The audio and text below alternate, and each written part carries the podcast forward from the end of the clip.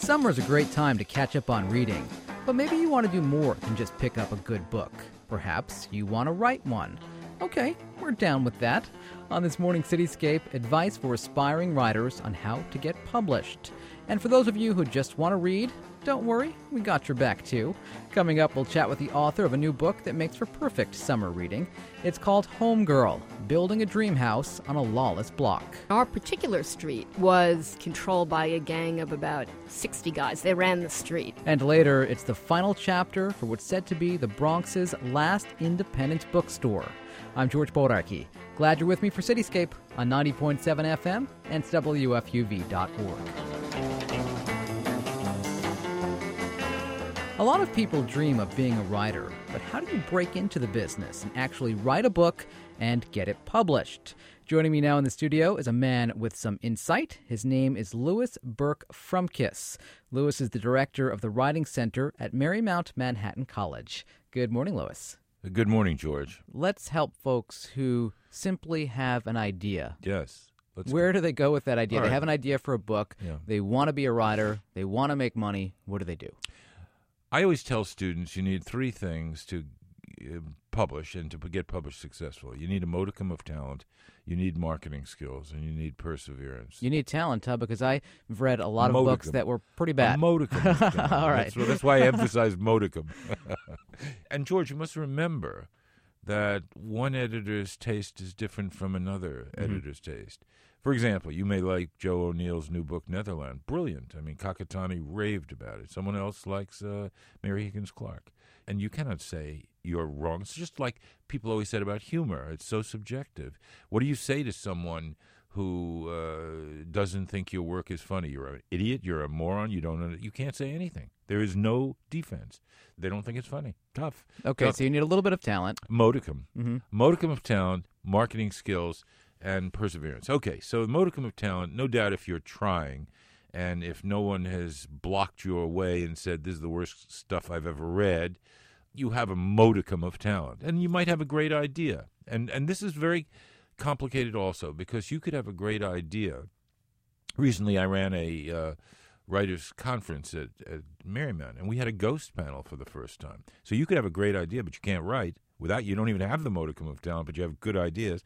You could hire a ghost to do, or any variation on that theme. But let's assume you want to write it yourself, and you have a great idea and you want to write. There are two ways to go. One is to the easiest way is probably to publish in feature or an article in one of the hundreds of thousands of magazines in the United States alone because they run six, eight features and articles every issue. And after a few months, the ideas dry up, the brains of the editors dry up, they, they, they're hungry for ideas. So do it's- some homework. Find out which magazines would want that idea. Yes, that's an important way, and then approach them. Look at the masthead, send it to the nonfiction editor, or the, and and you send what we call a query letter, which is a one-page seductive proposal that entices the editor and says why you're the perfect. The idea is great, and why you're the perfect person to do it. So you want some biographical information to say, this is who I am and this is why I know so much about this topic. Yes. And they come back and say, that's interesting. Can you do it in three weeks? Of course you can. And uh, we'll pay you anywhere from $2 to 20000 And of course you take whichever they offer. And then you're, you get going. And the next time you want to send something in, you have an easier time of it because now your work has been published in uh, whatever that magazine is. The other way to go is for a book, of course. And people forever dream of, of writing a book. For a book, you need an agent because books are increasingly complicated to negotiate, to sell, uh, and there's far more at stake. So you, uh, you know, you can send it over the transom to a publisher, but it'll probably bounce back at you, read by some underling reader who just shoots it back to you. How hard is it to get an agent, someone to believe in you? Harder than to get published. Hmm. Figure that one out. That's a paradox. Agents are important to get published. They sell your work for you. They winnow the thousands of publishers down to the ones that would be interested in the kind of work you're doing. And they negotiate the complicated thing and they tell why you're terrific and wonderful. Well, let me ask However, you this, how- Lewis. yeah. What comes first, The book or the agent? The Can you go? You, so you can't just go to an agent with an idea. No agent is going to take you on with no record. Mm-hmm. Um, most agents uh, have they, oh, they they like everyone else. They're in the business. Less goodwill than it used to be. It's more less philanthropy and more business. Bottom line, they want to make money.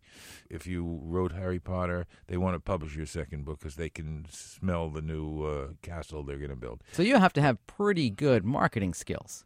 You have to have pretty good marketing skills, and I didn't even get into that part of it yet. But this is very, very important because you have to sell yourself. The first, but but before you, we're jumping ahead. First thing is you have to write. What do you want to write? Right. And uh, you have an idea for a nonfiction book. It's one kind of. You can do a nonfiction book by writing a, a book proposal with uh, an outline, a proposal letter, an introduction, a couple of sample chapters, and so forth. And you can sell it on the basis of book proposal. A novel is different. Fiction is different. You have to complete the manuscript because Legion are the people who may, who can start novels, and Legion are the people who cannot finish novels. And all publishers and agents know that. So no matter how winning your proposal is or your first chapter, it's a long way to the end. I myself, when I, many years ago, I was teaching up at Harvard, and I was uh, started a novel called Devereux Beach, that's what it was, based in Marblehead.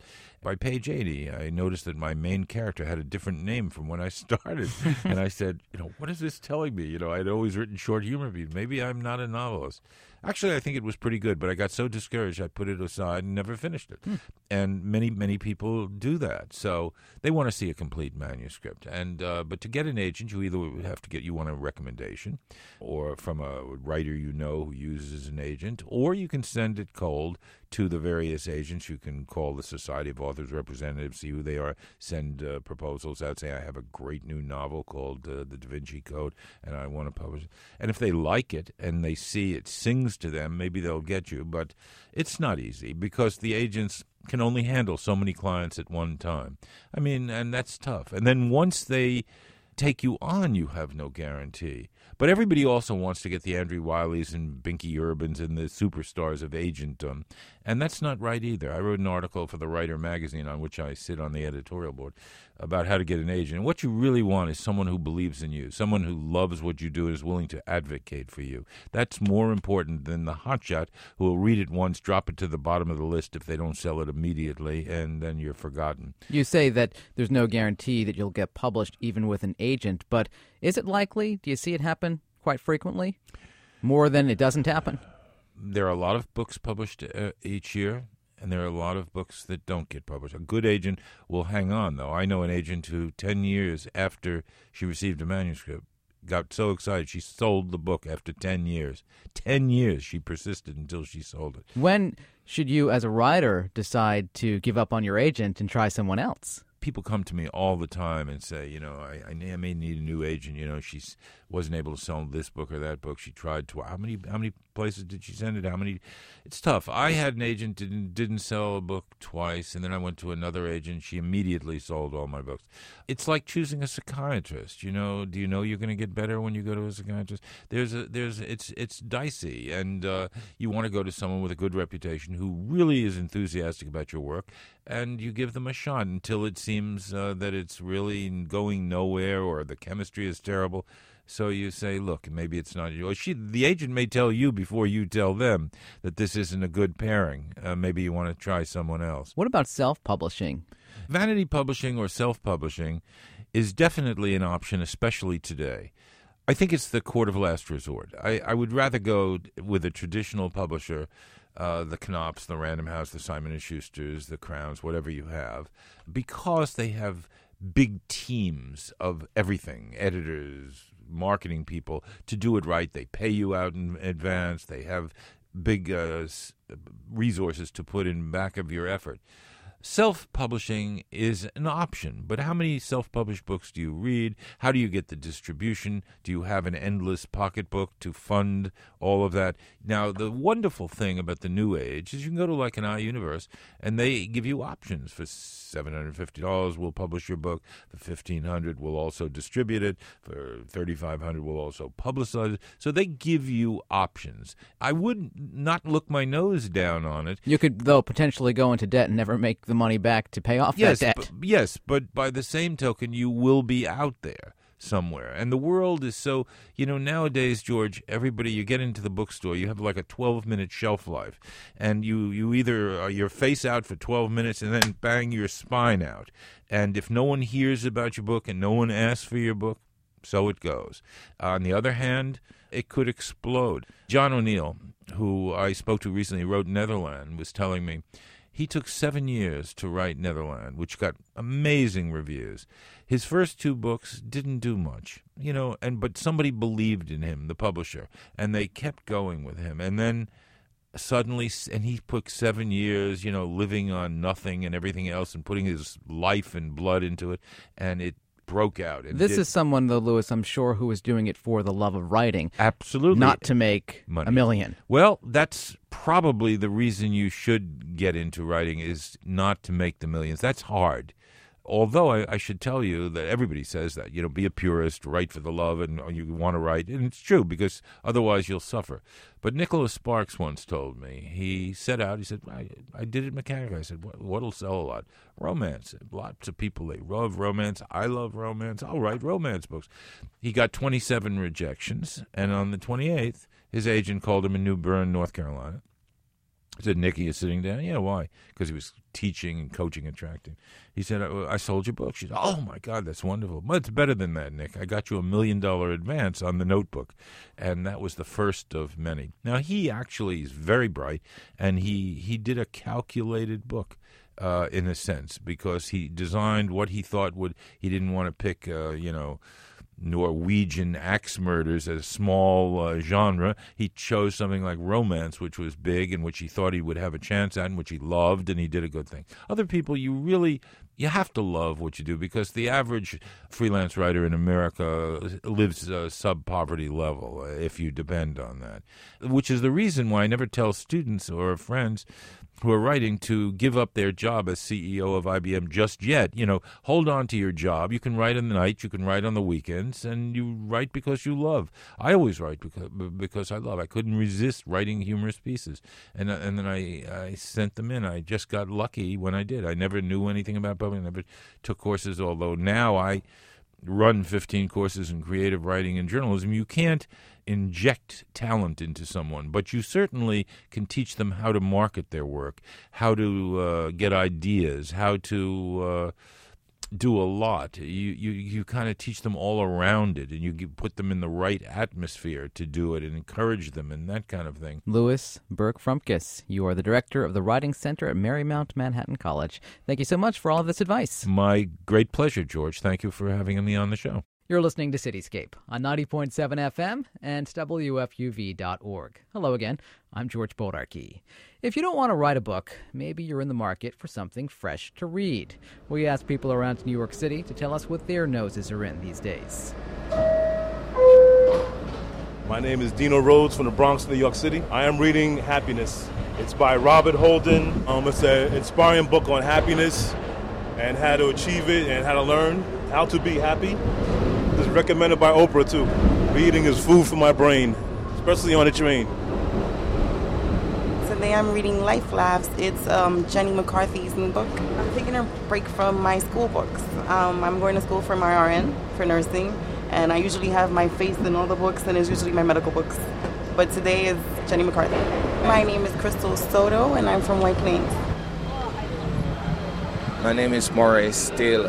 I'm from the Bronx. Made in Gates of Fire by Steven Pressfield. Gates of Fire is about the Spartan War. So far, it has gripped me in a sense that although I put it down, it's like I always pick up and read at least two, three pages on the train or when I go home. You know, you get on the train, take a book, a magazine, because if you stop reading, you become stagnated. You cannot think. Reading is a power that people doesn't seem to understand that they have at their fingertips.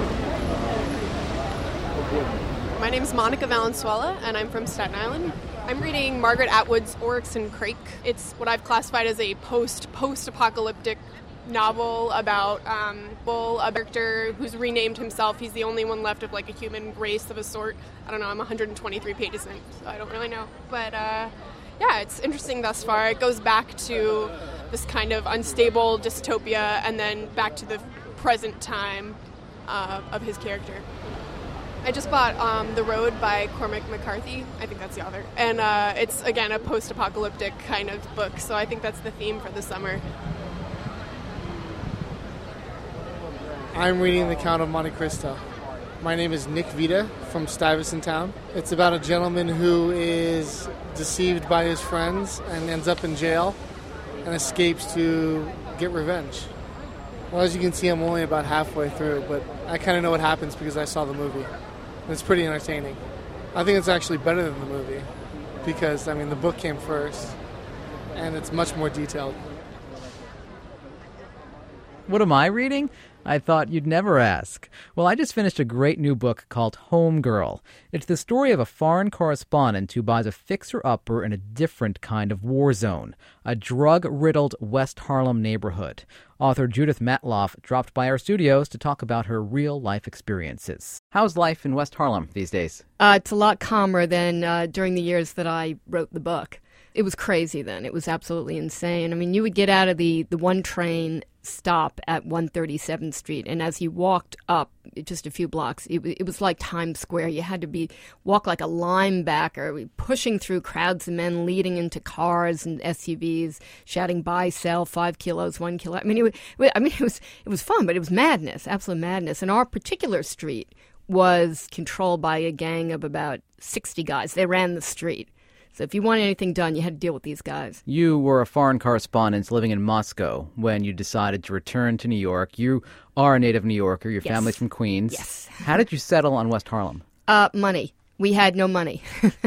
or, well, I mean, we had some money, obviously, and we couldn't get a mortgage because my husband was still in Moscow. He still hadn't gotten his green card when I came back to hunt for a house.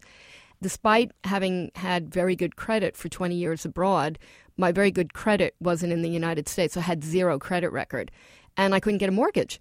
And I also had quit my job to come to the States, so I wasn't exactly a very um, attractive prospect for a bank. So I only had some savings that I'd saved up and a little help from my mom. And my husband didn't really want to come back to New York, so he set this one condition it had to be a house or something enormous. And, you know, where are you going to afford something that's enormous when you have no money? It has to be in some, uh, what, what I think what uh, the euphemism is a quote, emerging neighborhood, unquote. We should say that this was an impulse buy, this home purchase. Yeah. when I opened my Sunday Times and there was an ad of something that was so cheap and so huge, it I just couldn't believe that something like this could be offered. It was like a dream. So I rushed up, you know, rushed up on the one train, whatnot, and got into this house, and people were bidding, and I kind of got into it, and I couldn't reach my husband who was in Moscow on the cell phone, and I sort of said a little silent message to him telepathically, uh, John, I hope this is okay. And I pledged every cent of our savings and retirement on this house. And um, about a week later, I found out that it was a crack den. And your neighbor also was an addict who lived in a crack den. yeah, he had uh, occupied our house, and the cops had very nicely moved him out of what was now our house, but we didn't know that at the time, uh, into the crack house next door. And he still felt that he owned our house. His name was Salami. Tell us about Salami. You had a pretty intimidating experience with him. Yeah, but um, if anybody wants to see the video now, we're actually very, very good friends. As a matter of fact, he came by for coffee the other morning. Uh, but when we first moved in, he well, the first time I met him, he was high. He was high as a kite. So yeah, and you know, crack does that. People get a little bit more aggressive than they normally are. I was afraid he was going to stab me. He basically said, "Hey, your house, mama, and I'm going to get back." And then he repeated that several other times, and he wasn't too friendly. But as time went on, um, and we got to know each other, he actually turned out to be a complete mensch.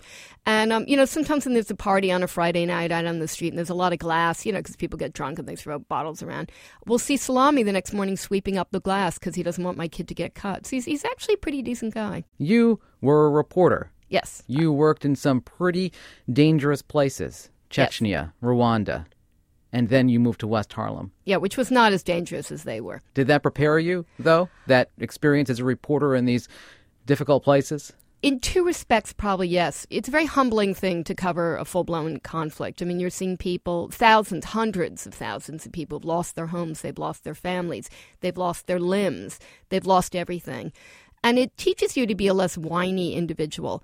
So the sort of things that I would have whined about, like, oh, there are these guys, you know, in front of my house, or you know, um, gee, you know, the plumbing isn't working. That sort of thing becomes less disturbing to you when you've done it, and also your tolerance for danger. I mean, when you've been under artillery uh, bombardment, somehow like some stoned out guy with a penknife doesn't seem as scary as you know. He's not aiming an RPG at you or something. But you did have drive-by shootings on your block. No, by the time I moved in, those had stopped. They had stopped. Yeah, yeah. No, the neighborhood was far nicer then. Were you at all fearful, though, that there could be Yes. an outbreak of violence? Yes, all the time. Miguel was the lead drug dealer on your block. Yeah, he was, he was actually an immensely charming man, and I had such mixed feelings when he was arrested because on the one hand, he was the devil that we knew, and he was a very gentlemanly fellow, and we knew that he was not going to hurt us, and who was going to take his place?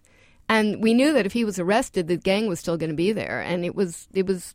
In, in a way, it was better to have him there, him as an individual. He was a very, very nice, respectful man. You politely asked him to keep the other folks off your steps. Yeah, because they used to defecate and urinate on our steps, and they used to eat lunch there and leave all this garbage. And my primary concern was not only the hygiene of having somebody use your your stoop as a toilet, but you know you get fined in New York City if you're if you own property. You get fined if there's garbage in front of your house, and I didn't want to.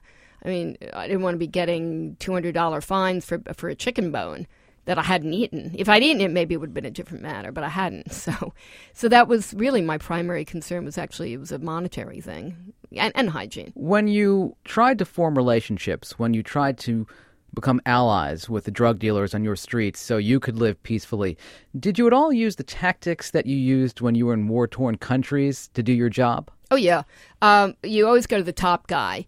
You go to the top guy, and then you tell the, the his minions. Well, you know, I just spoke to your boss, and he said this, and that's usually the most effective technique. Your listeners can't see me. I'm I'm five foot three, and I weigh about ninety eight pounds. I mean, I'm not I'm not a very fearsome looking person, so a macho technique was not useful. My husband, unlike me, looks fairly macho. He's six one and extremely athletic looking. As a matter of fact, they all thought he was a cop and we thought it would be better if I dealt with him rather than John because uh, what we'd learned in Africa is you get into like if you're going up to a roadblock and you've got a female correspondent and a male correspondent, you should get the female to talk because she's less threatening. The guys just I don't know they get all puffed up and macho. And um, you know, my husband comes from a working class background. He's very, very macho, and I just thought, you know, uh, this guy should not be negotiating. So that was another technique that we imported from abroad. The dealers on your block were largely Dominican. Yeah. Well, my neighborhood's Dominican, and likewise in Washington Heights. And, you know, I mean, I also uh, develop a, a fair amount of sympathy for these guys. You know, they come over from a country which has which is one of the poorest in the Western Hemisphere. There aren't a lot of means to make money. Most of them just really just want to send money back to support their families and get a nice little retirement home in their, you know, little cinder block house in their village. And I mean, uh, you know, one can't help but sympathize. I mean, I don't really like the methods, but one can't help but sympathize with somebody to want to make a decent living for their family and for themselves. And it's a quick way to make money, you, you know, and it and because a lot of people are here undocumented, it's very hard for them to get legitimate jobs. So in a way, the, the difficulties of an un, undocumented people here drives them to illicit activities. When all of this drug activity was taking place on your block, where were the police? Aha. They were on the street and they had their own complaints because they were very, very um, under resourced. I mean, for instance, one of the biggest complaints in the neighborhood is noise complaints, and these guys didn't even have enough noise meters to, which apparently you need this meter and then you do the complaint and everything. And the other thing, what they felt was that they weren't getting um, enough support from the then Commissioner Bernard Kerik. Uh, what we noticed ourselves is that once Giuliani was gone, and once Kerik was gone, and once um, Ray Kelly, the current commissioner, came in, and once Bloomberg came in, the neighborhood just turned around just like that. Kelly actually made it a priority to clean up this neighborhood, whereas Giuliani was concerned with Times Square and wealthier areas, but largely he couldn't care less about inner city areas or areas of people of color. Your African American neighbors felt helpless against the Dominican drug dealers. They came to you for help. Well, they came to me asking me to. I wouldn't say they came to me for help. Well, didn't one woman say to you, you know what? They're going to listen to a white woman. They're not listening to us black folks. Right. Yeah. I don't want to paint myself as the great white, you know, savior. But no, what they did is they asked for collaboration. What my role was to be the white front. So if they were having meetings with the police and whatnot, there would be a white face there who, and you know, I hate to say it, but as the number of white people moved into the neighborhood, it, it did seem to us that definitely the police were responding more. Um, and it's a very sad statement on politics and authority in this in this city. But unfortunately, if you're seen to have money, people listen more. Was there ever a time, Judith, that you just wanted to pack things up and leave? I didn't get that impression from No. the book. I mean, occasionally maybe you had some thoughts I should have done research. I'm a reporter. Why didn't I look into this neighborhood before I bought this house? But it didn't seem like you wanted to flee. Oh no! Oh, I mean, as much as I was irritated by a lot of what was happening, I was absolutely amused and entertained, and you know, and my husband just loves adventures. I mean, he he would have died if we had bought in Chelsea or something. I mean, he would have he would have divorced me and gone back somewhere horrible. You know, because when you're a foreign correspondent, you don't really have a community. You don't really belong anywhere, and suddenly. For the first time since high school, since my teen years, I actually had a community. I mean, it's like a little village where we live. And that was so intensely beguiling. I mean, the fact that you could belong somewhere and, you know, you're a complete misfit and oddball, but you belong. And I have this, I guess, I don't know if you could call it deny, you know, I'm in denial or whatever, but I always kind of feel things are somehow going to work out. You know, I spend a lot of time flailing myself, telling myself I'm an idiot. But underneath it all, I always feel, well, somehow things are going to work out. And, you know, they did in their fashion. Well, the book is Homegirl Building a Dream House on a Lawless Block. Judith Matloff, thanks so much for sharing. Thank you. Homegirl is out now from Random House. So we've given you some ideas on what to read, but what about where to get those books? You can turn to the internet or hit up one of the big chain stores, but maybe you prefer the adventurous spirit of the independent bookseller, if you can still find one. A lot of them have closed their doors in recent years. In fact, they're on the verge of extinction in the Bronx. Cityscape reporter Ellen Burke has more. The number of independent bookstores across the country and in New York is dwindling, but the loss of some stores may be felt more than others. After 38 years in business, what's said to be the only independent bookstore in the Bronx closes on Monday. There's no room at the inn for him in this. Fern Jaffe opened Paperbacks Plus in Riverdale in 1970. Since then, the store's hosted authors ranging from Toni Morrison to Frank McCourt, and every Yankee who's written a book has also crossed the threshold. But Jaffe says the store is always focused on selling lesser known books and being more in tune to the neighborhood than big chains often are. We created this wonderful sense of community between the bookstore and our customers, and we were known for our customer service and our uh, knowing what we were doing, and our passion for book selling was evident. Jaffe says all independent bookstores build important relationships with their communities. She says Paperbacks Plus put an extra emphasis on neighborhood kids.